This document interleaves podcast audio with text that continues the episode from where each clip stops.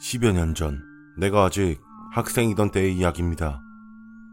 어느 날의 한밤중 쓰레기를 버리려고 밖에 나갔습니다. 그런데 쓰레기를 버리는 곳에서 한 남자가 쓰레기를 마구 뒤지고 있었습니다. 어두워서 얼굴은 보이지 않았지만 오른팔이 없다는 것만은 확실히 알 수 있었습니다. 그때는 그저 장애인이나 변태인가? 어쨌든 이상한 양반이네. 라고 생각할 뿐이었습니다. 하지만 왠지 기분이 나빴기 때문에 결국 그날은 쓰레기를 버리지 않고 그냥 집으로 돌아갔습니다. 다음날 쓰레기장에 갔더니 토막난 사체가 나왔다고 큰 소란이 일어나 있었습니다. 여러 개의 쓰레기 봉지에서 각각 다른 신체 부위가 발견됐다는 것이었습니다. 우리 마을에서도 오른팔이 발견되어서 우리 집에도 경찰이 탐문 수사를 왔었습니다. 그래서 나는 그날 보았던 오른팔이 없던 남자에 관한 이야기를 했습니다. 저 혹시요, 그 오른팔이 그 남자 팔은 아니었을까요? 라고 말하자 경찰은 비슷한 목격담이 있었다고 말했습니다. 하지만 목격된 쓰레기장마다 왼손이 없었다, 다리가 없었다는 등 남자의 몸에 없는 부위가 전부 달랐다고 합니다. 난 역시 잘려나간 몸을 찾고 있는 게 아닐까 싶네요. 라고 농담으로 말했습니다. 경찰관도 쓴웃음으로 대답하고 탐문은 끝났습니다. 그리고 결국 범인은 발견되지 않은 채 사건은 마무리되었습니다. 그 남자는 이후로는 본 적도 없고 나는 점차 그 사건을 잊어가고 있었습니다. 그런데 최근 중학교 동창회에서 친구에게 이상한 이야기를 듣게 되었습니다. 그 친구 집 근처의 쓰레기장에 왼발이 없는 남자가 쓰레기를 뒤지는 것이 종종 보인다는 것이었죠. 매일 나타나는 것은 아니지만 시간은 정해진 듯 새벽 2시. 잠시라도 눈을 떼면 그 사이에 사라지고 쓰레기가 있던 곳에 가도 아무런 흔적이 없다는 것입니다. 그 남잔 도막살인 당한 피해자의 유령일까요? 그렇다면 그는 10년째 자신의 왼발을 찾아 구천을 떠들고 있는 것인지도 모릅니다. 그리고 앞으로도 계속 그러겠죠. 왠지 불쌍하다는 생각만 듭니다.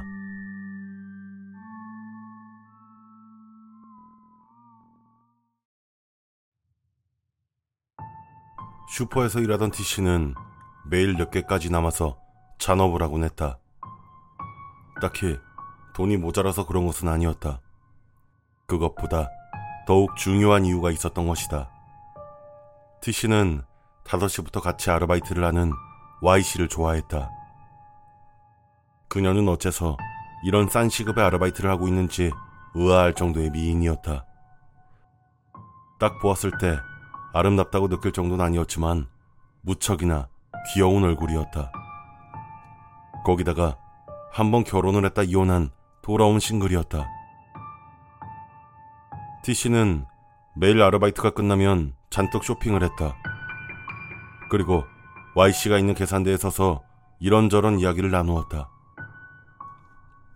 그러다 보니 어느새 두 사람의 사이는 꽤 좋아져 있었다. 그러던 어느 날 Y씨는 누군가와 결혼을 해서 일을 그만둬 버렸다. T씨는 대단히 우울한 모습이었다. 더 이상 늦게까지 일할 이유가 없어져서 의욕도 없었다. 그리고 T씨가 일을 그만둘 마음을 먹은 바로 그날 Y씨가 언제나 서 있던 계산대에 웬 남자 점원이 있었다. 눈에 어렴풋이 빗발이 서 있고 광 대표가 툭 튀어나온 사람이었다. 보통 계산 직원의 얼굴 따윈 잘 보지 않지만 그 기분 나쁜 얼굴에 압도당해서 T씨는 무심코 눈을 돌렸다.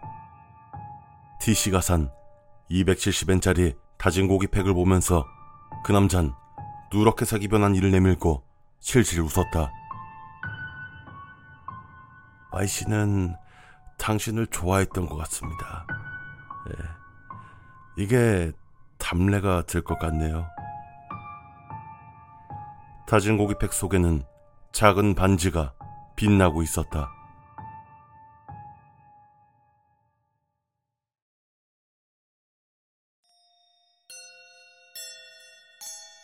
20년은 전의 이야기다. 당시 중학생이었던 나는 친한 친구와 둘이서 학교가 끝나고 집으로 돌아가고 있었다. 그때 내가 살던 곳은 바다에 인접한 마을. 친구와 함께 신나게 떠들면서 집으로 돌아오고 있는데 갑자기 어떤 아줌마가 말을 걸어왔다. 검은색 모자를 쓴 데다 온통 검은색 옷을 입고 있는 약간 마르고 키가 큰 사람이었다. 상복은 아니었지만 조금 이상한 느낌이 들었다.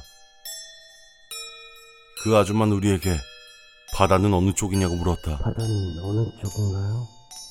바다는 거리로는 꽤 가까웠지만 가는 길이 복잡했기 때문에 난 정중하게 가는 길을 알려주었다. 아줌마는 고맙다고 말하고 그대로 사라졌다. 그 동네는 해수욕장이 있는 것도 아니었기에 난 바다에 가도 아무것도 없을 텐데 뭐하러 가는 걸까? 라고 투덜댔다. 그 아줌마와 이야기를 나누고 있는 동안 평상시에는 밝았던 친구가 아무런 말도 하지 않았다. 한참 같이 떠들고 있었는데도. 그리고 그 아줌마가 간 뒤에 한참이 지나서야 그 사람 엄청 무서웠어. 라고 한마디 할 뿐이었다. 나도 뭔가 이상하다는 생각이 들어서 신경이 쓰였지만 어쨌거나 그대로 집에 돌아갔다. 그리고 그날 밤 친구에게서 전화가 걸려왔다. 친하긴 했지만 직접 전화를 하는 것은 처음이었다. 야, 아까 그 무서운 아줌마가 바다에서 죽어서 시체가 떠올라 있어. 난 너무 무서워서 패닉에 빠졌다. 가장 먼저 발견한 것은 친구의 형이었다고 한다. 거기다 형이 불러서 친구까지 그 시체를 봤다는 것이었다. 나도 현장으로 달려갔지만 이미 구경꾼이 잔뜩 모인 데다 경찰이 도착해서 현장 검증을 하고 있었다. 그 후 신문에 그 아줌마가 자살했다는 기사가 나왔다. 게다가 자살하기 전 남편을 살해했다는 것이었다. 남편을 죽이고 나서 바로 검은 옷으로 갈아입고 우리에게 바다로 가는 길을 물어본 다음 자살을 한 것이었다. 이 사건은 91년에서 92년 사이에 일어났던 것으로 기억한다. 아직도 난 그날의 일들이 생생하게 기억난다. 별거 아닌 것 같은 이야기 같지만 나에게는 결코 잊을 수 없는 유년 시절에 공포로 각인되어 있다.